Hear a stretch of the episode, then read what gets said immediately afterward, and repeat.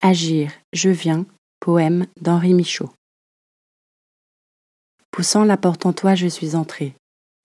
Agir, je viens, je suis là, je te soutiens. Tu n'es plus à l'abandon. Tu n'es plus en difficulté. Ficelle déliée, tes difficultés tombent. Le cauchemar d'où tu revins à garde n'est plus. Je t'épaule.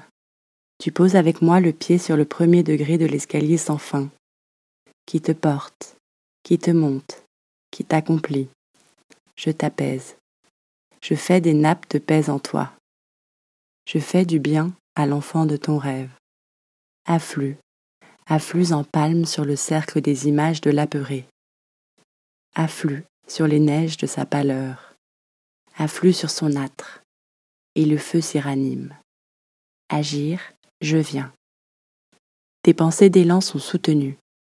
Tes pensées d'échec sont affaiblies. J'ai ma force dans ton corps, insinuée, et ton visage, perdant ses rides, est rafraîchi. La maladie ne trouve plus son trajet en toi. La fièvre t'abandonne. La paix des voûtes, la paix des prairies refleurissantes. La paix rentre en toi, au nom du nombre le plus élevé, je t'aide.